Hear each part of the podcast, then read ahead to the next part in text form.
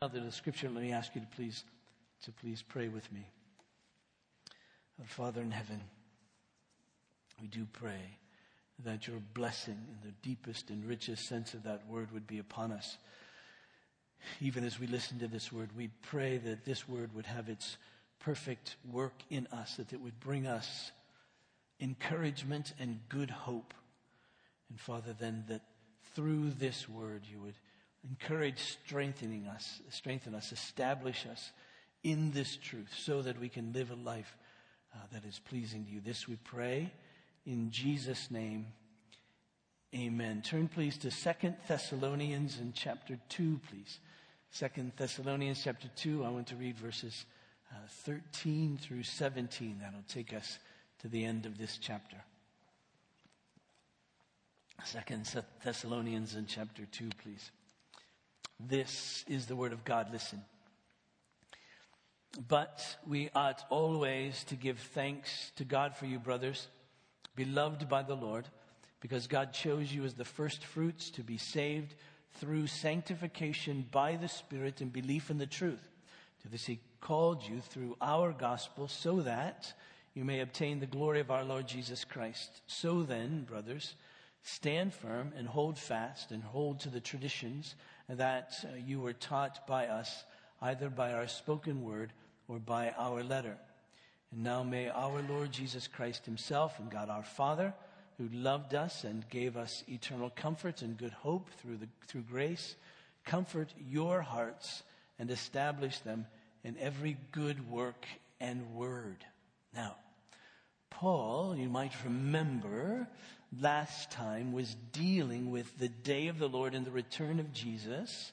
There were those in Thessalonica, in the church there, who had thought that a word had come from Paul that had said that the day of the Lord had come, that the return of Jesus had already happened. We don't know exactly uh, what that word was or why they would have believed it precisely, but uh, they were being persecuted. Maybe that they thought that, that this was it, this was the day of the Lord, and, and that the Lord had come in the midst of that. Well, Paul wanted to, in that section of his letter, disabuse them of that false teaching. He wanted to correct it.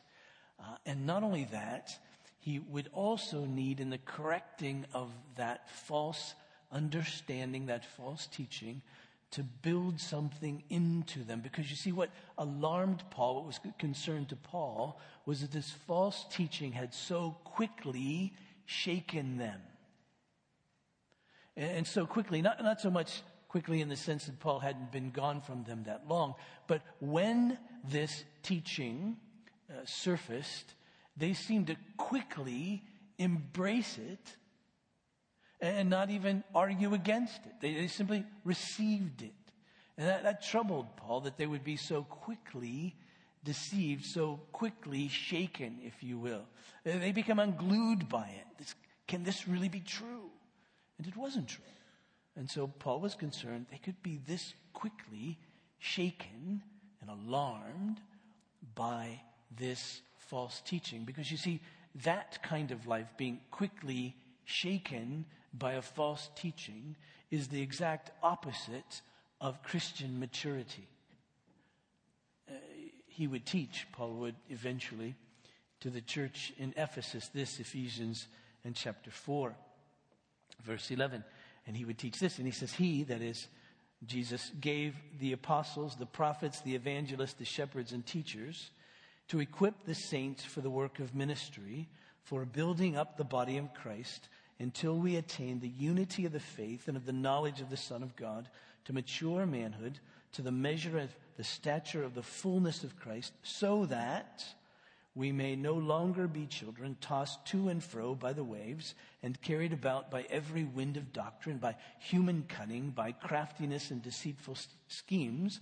Rather, speaking the truth in love, we're to grow up in every way un- into him who is the head, into Christ, from whom the whole body, joined and held together by every joint with which it's equipped, when each part is working properly, makes the body grow so that it builds itself up in love. In other words, Paul's saying you need to reach a point where you're not tossed by every false teaching. And they were being tossed by this false teaching. They're being shaken by it. And so what Paul wants to do is to build in them in such a way that they won't be shaken by these things. That they'll be able to reason through it, think through it, pray through it, understand in such a way that it won't cause them to become unglued. Because what he's after here is for a church, a group of believers, to stand firm. That is, to be stable. To be able to handle the, the false teachings that may come, the difficulties and all of that, that would come uh, our way. You remember the story that Jesus told about the wise man and the foolish man. If you grew up in the church or have children singing this song about that particular story that Jesus told, you will remember that uh, the wise man built his house upon the rock, right?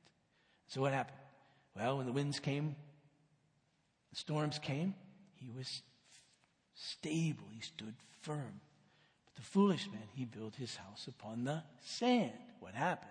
Well, when the winds came and all of that, his house went splat.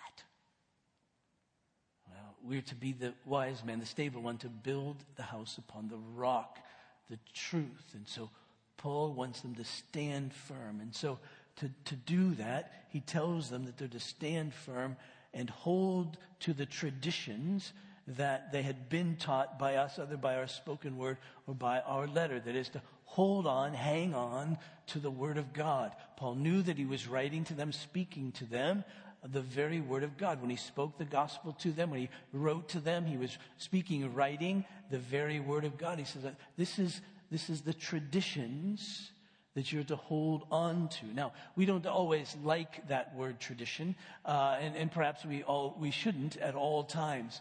Not all tradition is good tradition. But what Paul's saying is that something has been handed down to me, and I'm handing it down to you. That essentially is what a tradition is. And so Paul is saying, what I'm teaching you was handed down to me by Moses and the prophets and Jesus and the apostles. He would say to the church in Corinth that what I deliver to you, I have received. And so he's saying, it, I'm, I'm handing it down to you, this tradition that comes from Moses and the prophets, Jesus, the apostles. So hang on to this apostolic, we could say, this tradition. Hold on to it, you see. And that will that will build you up. That will, in fact, keep you. So remember that, that Paul dealt with the false teaching. And he said to them that uh, the, the, the day of the Lord hasn't come. Because, A, you'll know the day of the Lord has come. Because when the day of the Lord comes, when Jesus returns, he'll destroy evil. He'll deal with it. And that hasn't happened yet. Not only that, two things have to happen before he comes. There might be other things, but these two he points out. There's going to be a rebellion, a falling away. And this man of lawlessness is going to be revealed. Now, Paul would say to them, the, the mystery of lawlessness is already in the world. We can see it. People are falling away. People don't believe. People are rebelling against the kingdom of God, rebelling against the rule of God. And so, so we see it already. In fact, John would speak of this This whole time is the spirit of Antichrist, that which is against Christ. And he's saying that's here today. John would say, we've seen them. There have been those who are with us who are no longer with us. We know, we know therefore they really weren't of the Lord, but still in their denying of Jesus, that's this spirit of lawlessness, this spirit of, of Antichrist. And so it's in the world now. It's, it's lying to us all the time.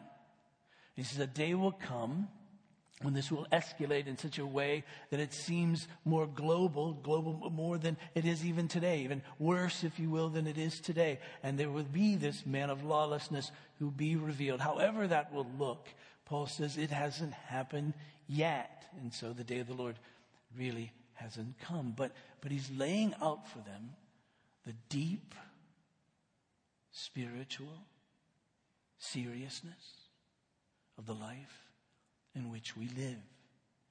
Because he says to them, the one who's behind all of this is Satan himself. The serpent of Genesis three that tempted Eve, Adam, to in a sense at that point fall away from the Lord, to rebel against him, that's created this rebellion in human beings since then. This very one that tempted Jesus in the wilderness. This very one that would incite various evil men to put Jesus to death. This very one who's called the liar, the deceiver, the evil one, the adversary, the murderer.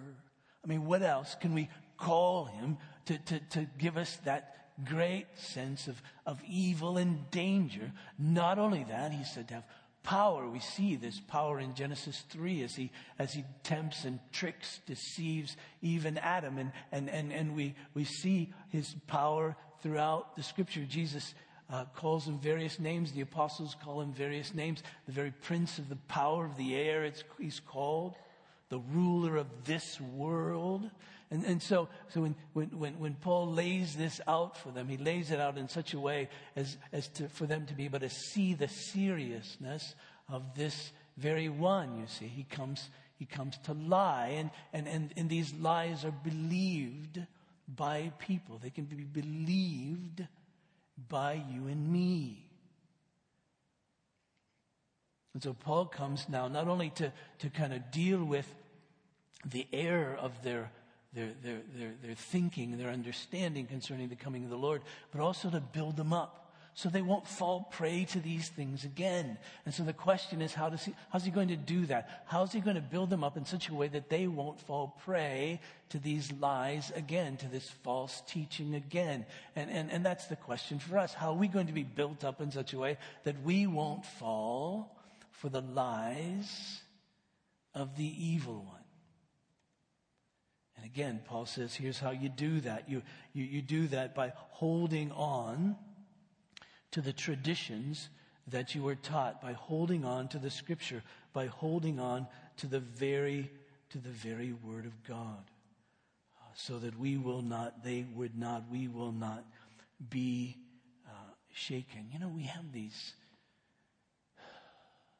thoughts. Does God really care for me? Does God really love me? Does God really care about my life? Does anybody really care about my life? Uh, I, I was talking to a group of students recently, and, and they were talking to me about, about their lives, about the fears that, that, that, that confront them about, are they going to be able to make a living? Are they going to be lonely throughout the course of their life? They're going to be able to marry. They have children. Are, are, are, what's going to happen to their lives over the next number of decades? Does God really care about that? And those in with young children worry about their children. What's going to happen to my children? Are they going to believe? Is God really going to help me with that? Does he really care about that?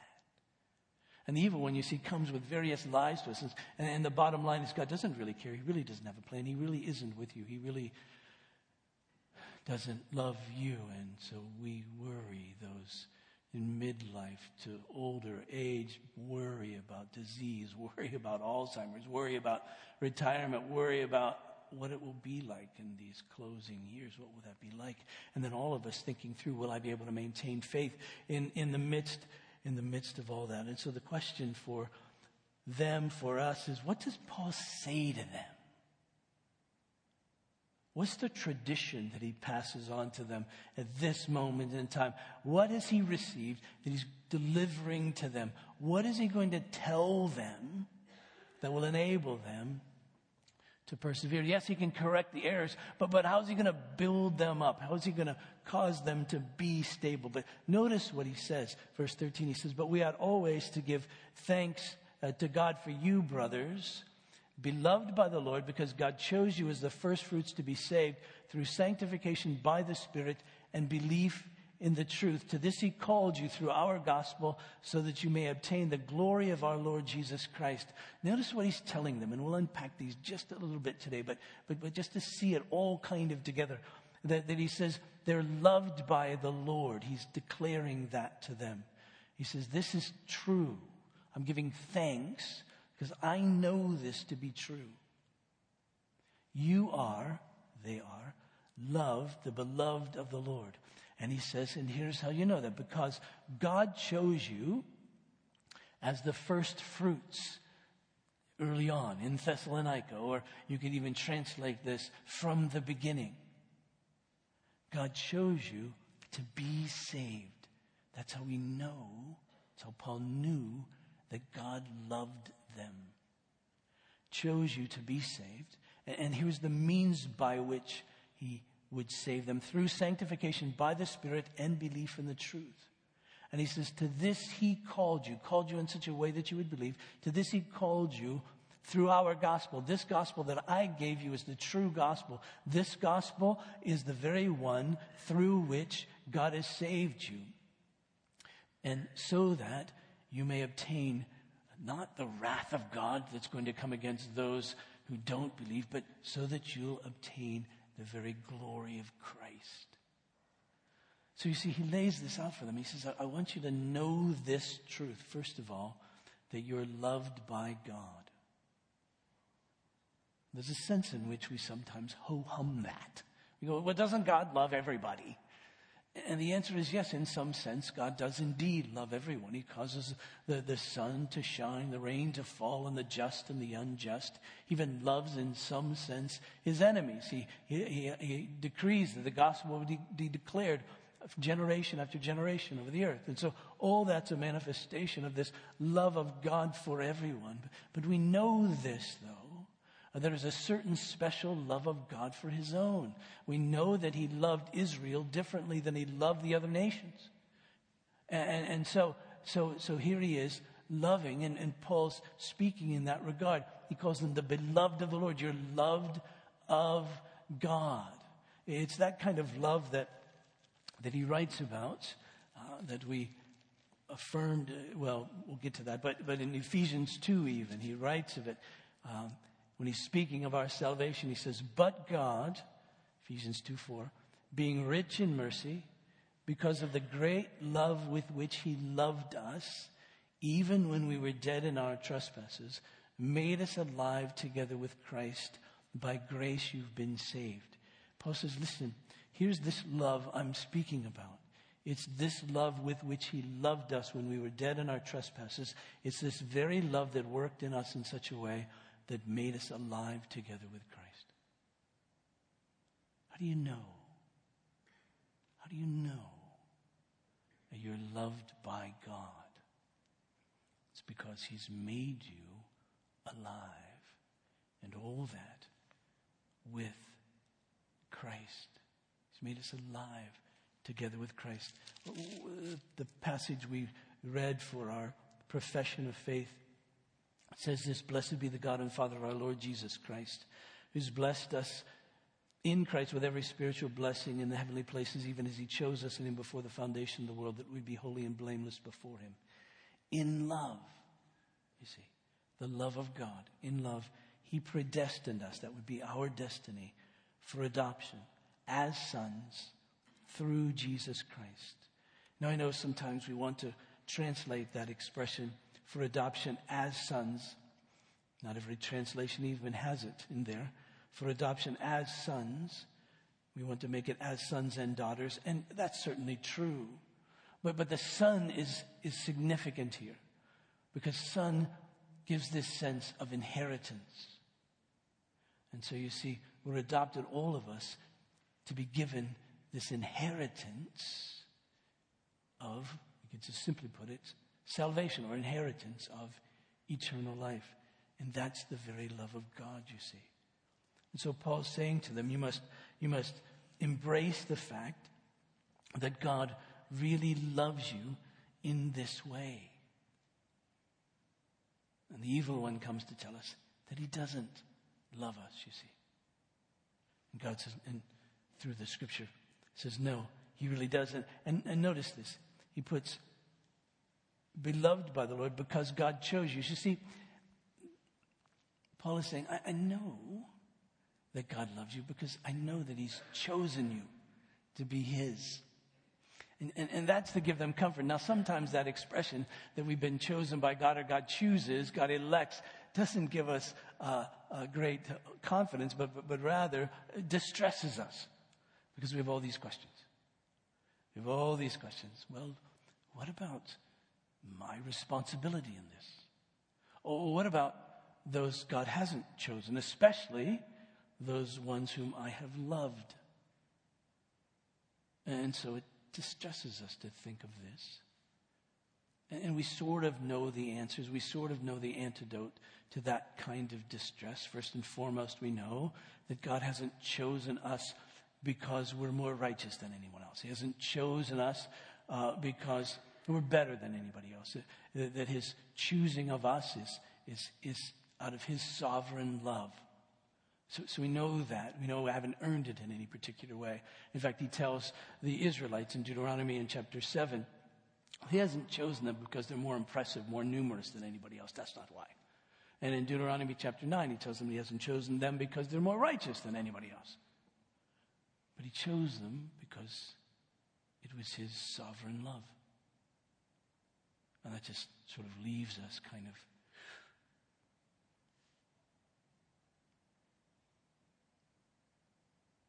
so we're left there with it. But Paul says, I want you to know this about you. At this moment, don't think of others. At this moment, I want you to know this about you. That I know that he's loved you because he's chosen you to be his. And the reason I know that he's chosen you to be his is because you believe. Notice in First Thessalonians in chapter one, verse four, he says to them this, is if we know, brothers, loved by God, that he has chosen you because our gospel came to you not only in word, but also in power and in the Holy Spirit with full conviction or full effect. He says, I know this about you because first our gospel came to you, necessary to come to you. And when it came to you, it came in not just word. I mean, it isn't that I just spoke it and that was that and I left. And you said, oh, yeah, I remember what he said. It wasn't that. But this word came to you in power with full effect. That is, it had its full effect. It worked in such a way in you that you were, and here's how he puts it in Second Thessalonians chapter two. He says, chose you as firstfruits to be saved through sanctification by the Spirit and belief in the truth. He says, he says the purpose of this election, this choosing of you, was so that you would be saved. Now, the great thing about that is I realize that then my salvation is God's work, not mine. And so if it's his work, not mine, I can actually believe that it's true.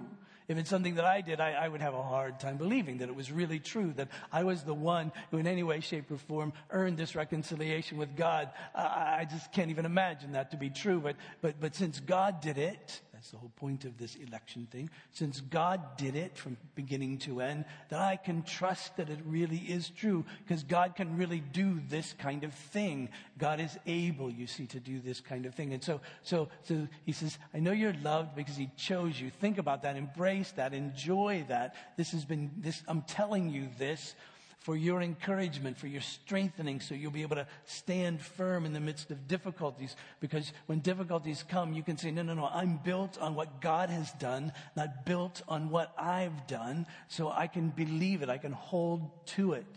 Don't despise this. Embrace this. It's true. And so he says, you've been chosen for salvation, not for wrath, but for salvation. To be reconciled to God, to know him, to have his presence, to be named as him, as his, by him. And he says this has come about because of the sanctification of the Spirit and your belief in the truth. Now that word sanctification, it means the Holy Spirit has come to us first and set us apart. He set us apart. He says, you are mine. You belong to the Lord. And so he then works in us to enable us to believe. Again, we've said this so many times. Have you ever wondered, I've wondered why I believe and others don't? People that are smarter than me, people that sometimes live way better lives than me, all of this. I wonder, why do I believe this and they don't? And the only explanation I have is that God must have done something to enable me to believe. And the doing of that is this sanctification by the Spirit, setting me apart, working in me that I might believe. That's my only explanation. And so we have it here by sanctification and belief in the truth. And this sanctification is not simply being set apart to believe, but being set apart to be made holy. And so God's at work in us to make us holy. God's at work in us to purify us. God's at work in us to pour his righteousness through us, to transform us. And so this happens by his Spirit and our faith. We believe it and we trust him. We say, no, God, this is the way. This is what you've said. Therefore, I will live this way. And I'll depend upon your Spirit to help me do it. And he says, he says, listen, I've seen all of that in you. Paul says, you remember back in the first chapter of the first letter, he says, we give thanks to God always for all of you, constantly mentioning you in our prayers, remembering before our God and Father your work of faith, your labor of love, and steadfastness of hope in the Lord Jesus Christ. We've seen it. We, we see the work of the Spirit in you. So, so I know that he loves you because he's chosen you. I know that he's chosen you because you believe.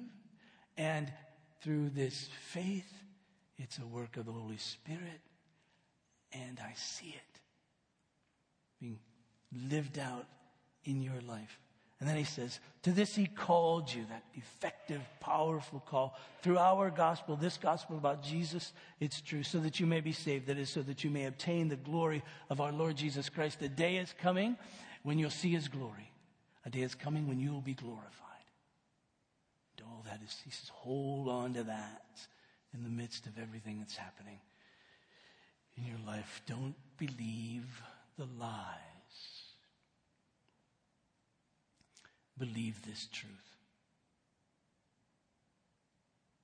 You see, there are times when we have trouble believing that God really does love us. Now, for some, it's, it may very well be the way that you're wired. I don't understand. I mean, I talk to people all the time, been talking to people for decades, living my own Christian life and all of that, and, and thinking all this through. Why is it that some struggle more than others with embracing the love of God, believing that God loves them? And, and I don't have the answers to that, I, it, but some people seem to have more difficulty with that than others. So could it be the way that we wired, personality-wise? Perhaps there's all kinds of things that are affected by the way that we're wired, it seems. But some struggle, of course, because of the experiences of their life. Certain experiences have been translated to say, God doesn't love me really. It may have been the loss of someone we dearly love in our lives. And we think, if God really loved me, that wouldn't have happened. Or it could have been a prayer that we've prayed, something we deeply desired, something good that we deeply desired, and we, it never happened. And so sometimes it's because X happened that we think he doesn't love us, or because Y didn't happen, therefore we think he doesn't love us. It could be because of something that happened to us directly. And we wonder, if God really loved me, why would that have happened to me? And so we struggle with the love of God. And so he says, no, no, no, no, Paul does. That's a lie. If you're a believer in Christ, realize this, that he loves you and that he's chosen you to be saved. Thus, it's a done deal. And he's done that through the work of the Spirit, who enabled you to believe and is now working in you to give evidence that you really do belong to the Lord. And it was to that end that he called you through this gospel. So know that you will obtain, receive, know the glory of Christ.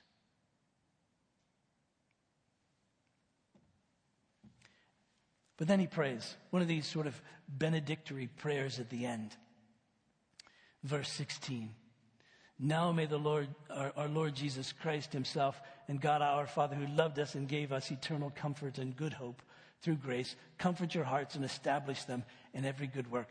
Basically, what Paul prays is what he's just promised. And, and that's always the way that it is in Scripture, really. I, I said almost always, but I want to say always the way that it is. That, that, that we're always to pray that which God has promised. We're always to pray that which God has guaranteed. And you say, well, if God's already guaranteed it, why should we pray it? Well, because this. It is this promise. Now, what we need to do is to pray that we really believe it. Again, we have trouble believing the truth. The evil one is lying to us all the time through various means and mechanisms, various people and circumstances, even in our own sinful inclinations. And so he says, no, no, no. Now pray that God will overcome every resistance that you have to believe. Often I pray before I read the Scripture here. I do it maybe every day before I read the Scripture. I don't know if it's every day, but it could well be. I pray that God would overcome my, our resistance to believing the truth. If there's anything in me that would resist this, and he would take it away. I'm powerless against it. So I, I pray that he would take away my resistance to believing the truth. And that's what he's doing here. He's praying that. He says, now may our Lord Jesus Christ himself and God our Father. You notice the juxtaposition of the Lord and, and the Father. He's saying, who loved us? That is, Jesus has loved us. The Father has loved us. Jesus, of course, has loved us. Not simply as creator, but as redeemer. He's the Lord of our redemption. He's the Lord of our salvation. He loved us by coming. He loved us by being the Christ, our prophet, the truth, our priest, our intercessor. He loves us all the time, even still by interceding for us. The one who in- intercedes for us is the one who loves us. He's not just simply some objective defense attorney in heaven defending us, because that's his job. He's defending us and helping us because he loves us. Meaning he wants the very best for us all the time. And so he's always defending us, living to intercede, the Scripture says, for us. He's our always, all the time, go-between to make sure that we're always living in reconciliation with God, always his. The Lord loves us. He's our prophet, he's our priest, and he's the king. He's always ruling and reigning for the glory of his Father and for our good. Always. And we know that because he gave himself for us. So the love of the Son, the love of the Father, the very one who's planned this salvation, the one who's chosen us, this very one who sent his Son, and who gives us his Spirit. He loves us.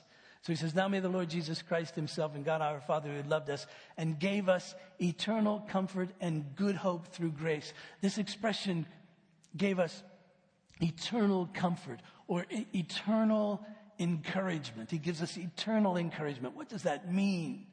Well, how does he encourage us? He encourages us by telling us he loves us.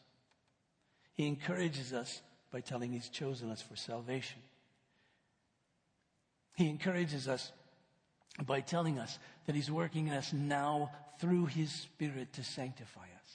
He, he tells us that this call has come by this gospel, and a day will come when we will obtain the glory of Christ.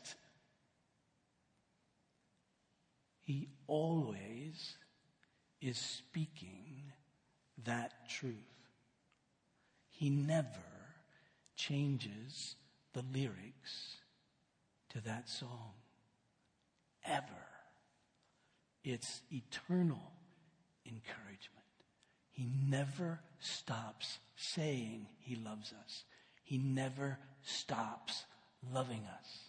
He never stops telling us that he's chosen us for a purpose, and that purpose is our salvation. And thus, he never stops in that. Thus, our salvation is secure.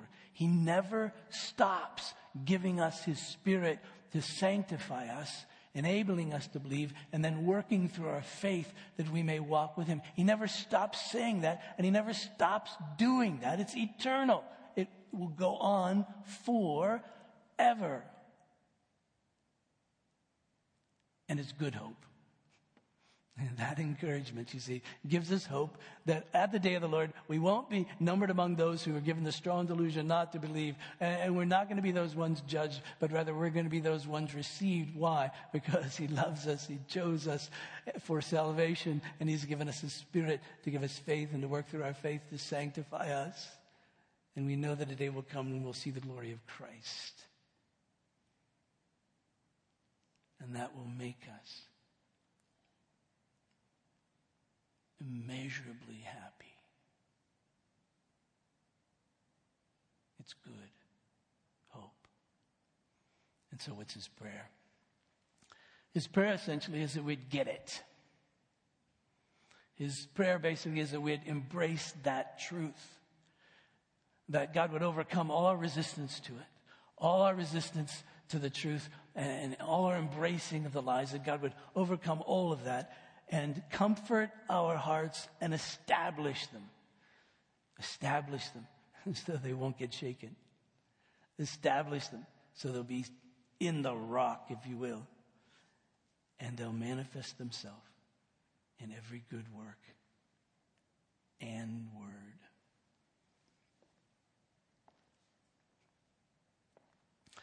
We have a cross up there. I suspect you've noticed that. Not too many centuries ago, we'd be in big trouble for having a cross up there.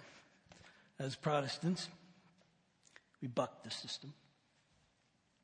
We have a cross up there. The reason that people have been distressed over the years about having crosses in churches is because it's a symbol, and symbols can't perfectly convey the meaning of that which they symbolize. And so it has been thought through the years that we shouldn't have any symbols. And who knows who's right about that? Word pictures can't always adequately explain all that we're trying to share by them as we speak of the cross and lay out as best we can its its meaning. But you see, we can never separate the love of God for us from the cross. So at least when we look at the cross, oh, we talked a few weeks ago about seeing the justice of God. But when we look at a cross, we should never miss seeing the love of God. On the night that Jesus was betrayed, he took bread. He broke it and said, "This is my body given for you." I think he could have said, "This is the love of God." And in the same way, he took the cup. And again, after giving thanks, he gave this to his disciples and he said, "This cup is the new covenant in my blood shed for many for the forgiveness of sins." Could he not have said, "This is the love of God"?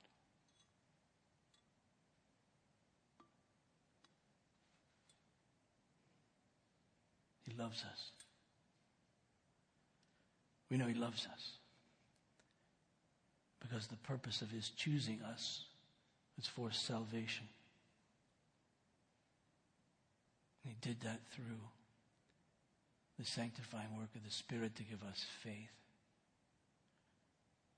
so that by faith we may trust and live in such a way that shows that we belong to Him.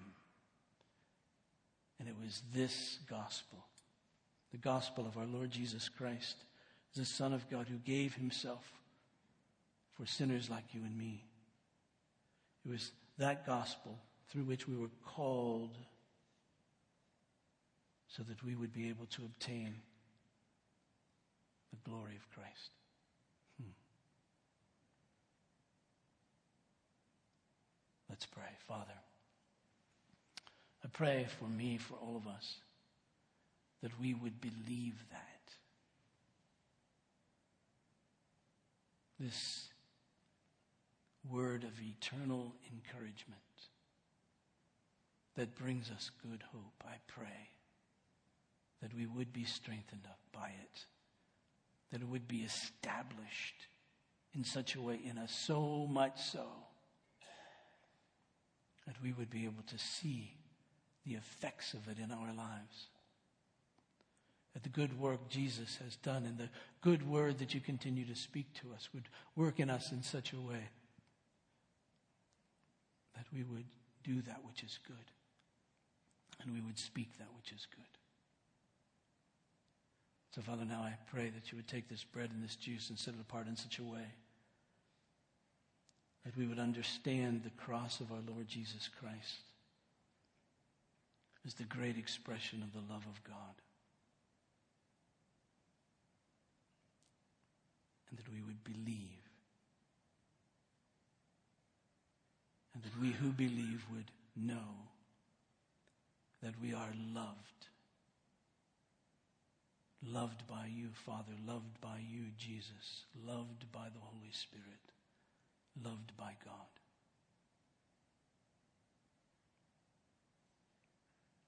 And that that would be the very anchor of our souls. Take this bread, Father, this juice. Set it apart in such a way we know that we're in the presence of this one who has loved us. And this we pray in Jesus' name. Amen. As you know, this table isn't our church's table. It's the church of our, it's the table of our Lord Jesus. And so He invites to it all those who understand themselves to be sinners in His sight without hope except in His sovereign mercy. All those who receive and depend upon Him as He's offered to us in the gospel as the Savior of sinners. And all those who desire then, anchored in His great love, and to walk worthy of Him.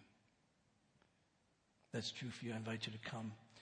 Just come. There aren't that many. Just come. And as you come, take a piece of bread, and dip it in a cup, and remind yourself, I'm loved by God.